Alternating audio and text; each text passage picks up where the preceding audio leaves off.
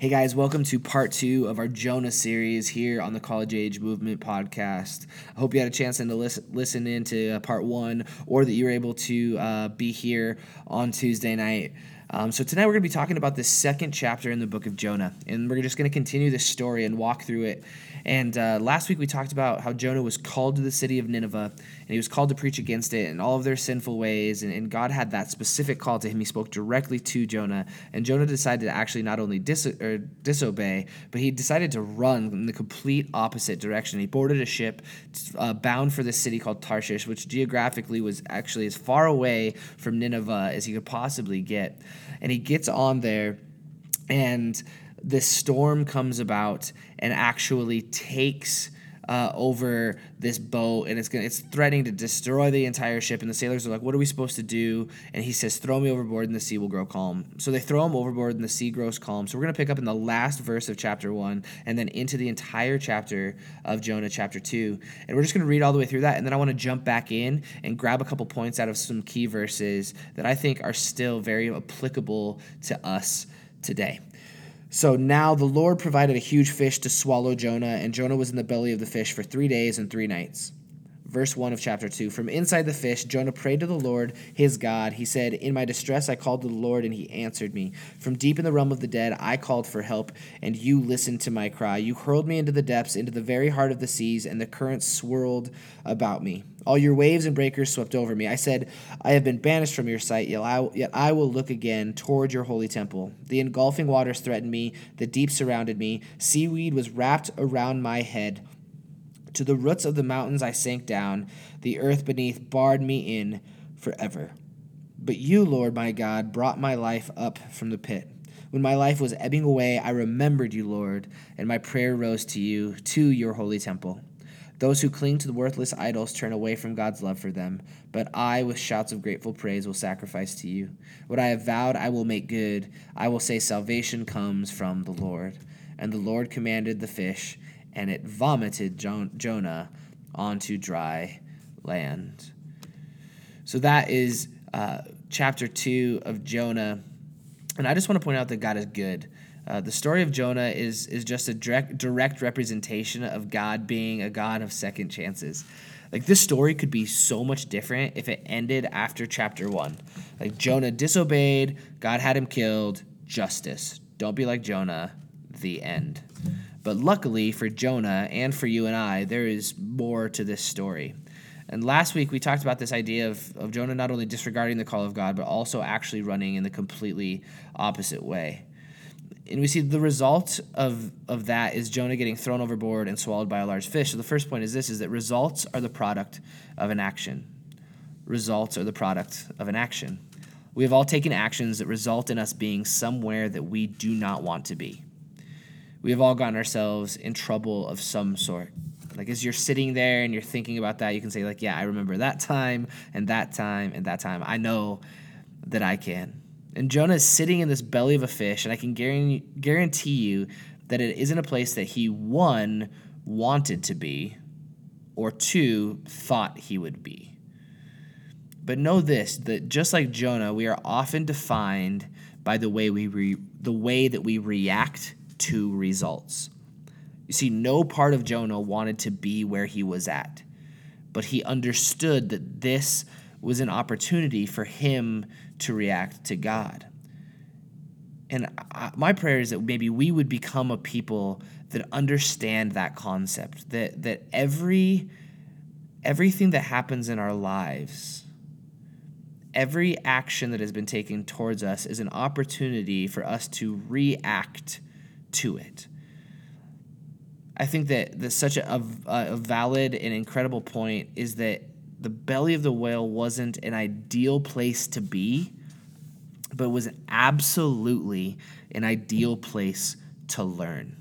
I just want to say that one more time, that the belly of the whale wasn't an ideal place to be, but it was an ideal place to learn.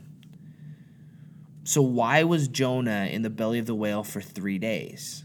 I think, simply put, God was giving him time to learn.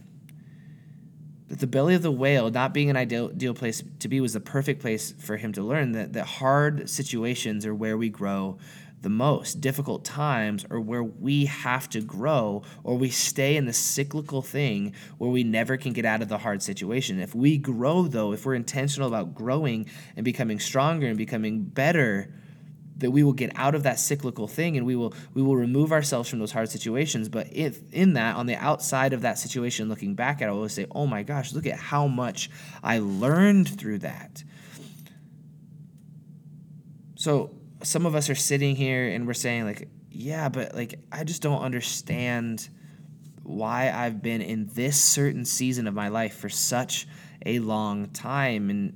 And my charge to you, or my idea to you, something that I just want to present to you, is that maybe God is giving you an opportunity to learn. I think collectively, just as a people, we're so impatient with circumstances. If we're in a good place, we want it to last forever. And if we're in a bad place, we want it to end immediately. But can I just pose this thought to you, that maybe God is less concerned with the good or the bad and is more concerned about the growth? You see, we collectively can probably handle the conclusion that life is not just a series of mountaintop highs. Like, not everything is gravy all the time. It's awesome.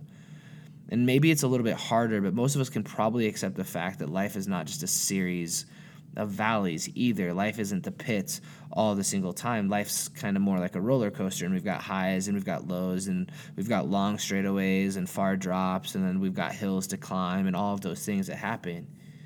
Like, we can probably collectively engage with that and agree with that and say that, yeah, life's not always bad, life's not always good, life is just up and down.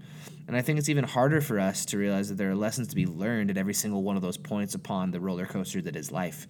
That at the mountaintops of our lives, there are lessons to be learned, absolutely. And we need to be intentional about learning in those moments. And then at the valleys, we need to say, like, hey, like, I do not want to be here. I do not want to be in this valley. I do not want to be at this low point in my life, but there's something to learn here. And maybe what I learn at this low point in my life will help me avoid ever being at this low point again. Like, we have to understand that there are always lessons to be learned at every point along the journey. And if we can understand that, our whole perspective changes. And because of that, our entire life changes as well. And Jonah learned a lot in the belly of the whale, and you and I can learn a lot when we find ourselves in less than desirable situations. So let's be super intentional about doing that. And then as we go on, Jonah displays some of his revelations through his prayer in this chapter that we already read. So I just want to grab a couple of those verses and then just point out some key points. In verse 2 of chapter 2, it says this. It says that, in my distress I called to the Lord, and he answered me. From deep in the realm of the dead, I called for help, and you listened to my cry. So this point is pretty simple. It's just this, is call upon the Lord. You see, Jonah knew that his situation was a direct result of his disobedience, but he prayed anyway. He knew it. He knew that he was in the belly of the whale. There was no question that this wasn't just like happenstance, like, oh my gosh, this big storm came. I said it was God, but I didn't fully believe that. I told them to throw me off the boat. They actually did. I didn't really want them to do that. And then this huge fish swallowed me, and I'm still alive in the belly of the whale. Like, that was not happenstance. That wasn't chance. That wasn't irony. That was God being specific. So he knew that his situation was a direct result of his disobedience, and then he prayed anyway. And I love that. I love that he prayed anyway, that messy, broken Jonah, in his disobedience and in his situation, knew that he was supposed to pray. And I think that we can learn so much from that. I think that we all get into situations where, like, I can't even pray about this because I know that I knew what I was doing wrong. I did it anyway, and it feels weird for me to pray about it now. But that's absolutely what God wants us to do. He wants us to enter into conversation. And I think God also wants us to do what Jonah did. And Jonah repented.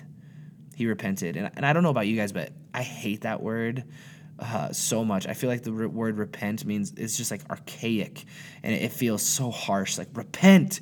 And it's not this scary thing like I feel like I make it out to be. The longer we look at this word, we see so much beauty in it. And it's obviously an admission of wrongdoing, and Jonah's participating in that, but he is also doing something that is so interesting when we look at his situation directionally.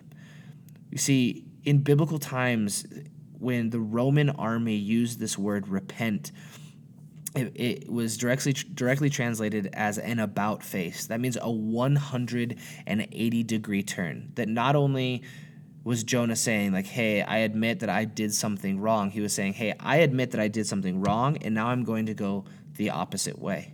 And directionally, Jonah was trying to go the opposite way already. He was leaving as far away from Nineveh as he could possibly get to the city of Tarshish. And so I think it's really interesting that this idea of repenting and this idea of taking a 180-degree turn happens in the story of Jonah. When we just look at it directionally, it's really, really funny that God would have this situation where Jonah is actually saying, okay, I was going one way, and now I actually have to go the complete other way to follow what God was asking me to do. So as we're looking at our situations, my prayer would be that we do not just recognize and admit that we are doing things wrong, but that we would be a people who then start to do what is right. That whatever direction we're heading in that would go against the call of God, we would not only stop and say, hey, this isn't where I'm supposed to be going, but that we would turn around, we would make that 180-degree turn, and that we would head towards the call that God has on our lives, that we would head towards Jesus himself. And then in verse 8 of chapter 2, it says this. It says, those who cling to worthless idols turn away from God's love for them. Those who cling to worthless idols turn away from God's love for them. So a question I want to ask is, what are we worshiping? What are we worshiping?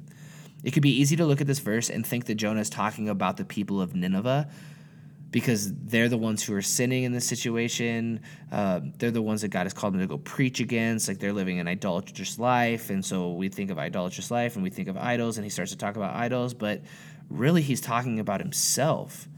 There's nothing contextually, and there's nothing in the tone of this psalm to God that would indicate that he's starting to talk about somebody else. He wouldn't talk about himself for 7 verses, then all of a sudden for one sentence talk about somebody else, and then go back into talking about himself. No, he's talking about himself the entire time. You see, Jonah recognized something within himself, that he may not have been worshiping other things with his hands, but he was with his heart. He wasn't worshiping other things with his hands, but he was with his heart. His pride came before his obedience to God. I mean, how many of us can relate with that? Can our pride get in the way of our obedience to God? Absolutely. It's happened for me time and time and time again. And if you're honest with yourself, it's probably happened with you as well. But as followers of Jesus, we're supposed to be focused on eternity, right? Focused on Jesus. But it is too easy to find our eyes wandering to other things. Jonah allowed his eyes to get off of God, off of the value of people, and onto his own agenda, and onto his own plan, and onto his own pride. And I think it's a reminder for us to always keep our eyes on Jesus, to keep our eyes forward, to keep our eyes on what God has called us to, and that is making sure that as many people as we possibly know the love and the grace and the mercy of Jesus. So in a world where it's so easy to let our eyes wander to other things, we need to make sure that we're always worshiping Jesus. That as we prioritize the things in our lives, Jesus would always be at the top. Because if we can make sure that Jesus is at the top of our priority list, then everything else just seems to fall into place. That Jesus should always be number one, people should always be number two, and all of our own feelings and all of our own agendas and all of those things should fall into distant, like 58th place, because God comes first, people come second, and we need to always be loving God and loving people. See, Jonah made a mistake because he started to idolize his heart and his desires, and it led to a running of his feet. That everything that was happening internally turned into something that happened externally, and that was him physically running from God. And I think that it's really important that we understand that God created human beings to be worshipful. We will always worship something. We just will. There will be things in our lives that we worship, and that needs to be Jesus. Like we already said, prioritize. Put God on that pedestal that deserves worship, and let everything else fall to the side. Because if we focus on Jesus, everything else falls into place. So one of the things that I would suggest for you this week is spend some time thinking about what it is that you worship. Is it money? Is it possessions? Is it a romantic relationship? Is it a friendship? Is it sports? Like, what is it? Like, what is it that we spend the most time thinking about, the most time obsessing over? And if it's not Jesus, then we need to reevaluate ourselves, and we need to make sure that what we worship is Jesus. And then lastly, I want to look at verse 9 of chapter 2. It says, "But I with shouts of grateful praise will sacrifice to you. What I have vowed, I will make good. I will say salvation comes from the Lord." So the last point is this, is just this idea of grateful praise. God can absolutely be a God of justice, but let's never forget about his mercy. You see, the craziest thing about this story isn't that Jonah was preserved in the belly of a fish for 3 days. The craziest thing is that God allowed the fish to be there in the first place. Like, it wasn't just about him preserving Jonah's life. Like, he could have just let him been thrown overboard and die. But instead, he provided this fish to swallow a man and to sustain life inside of it for 3 days. Like, God is absolutely a God of second chances.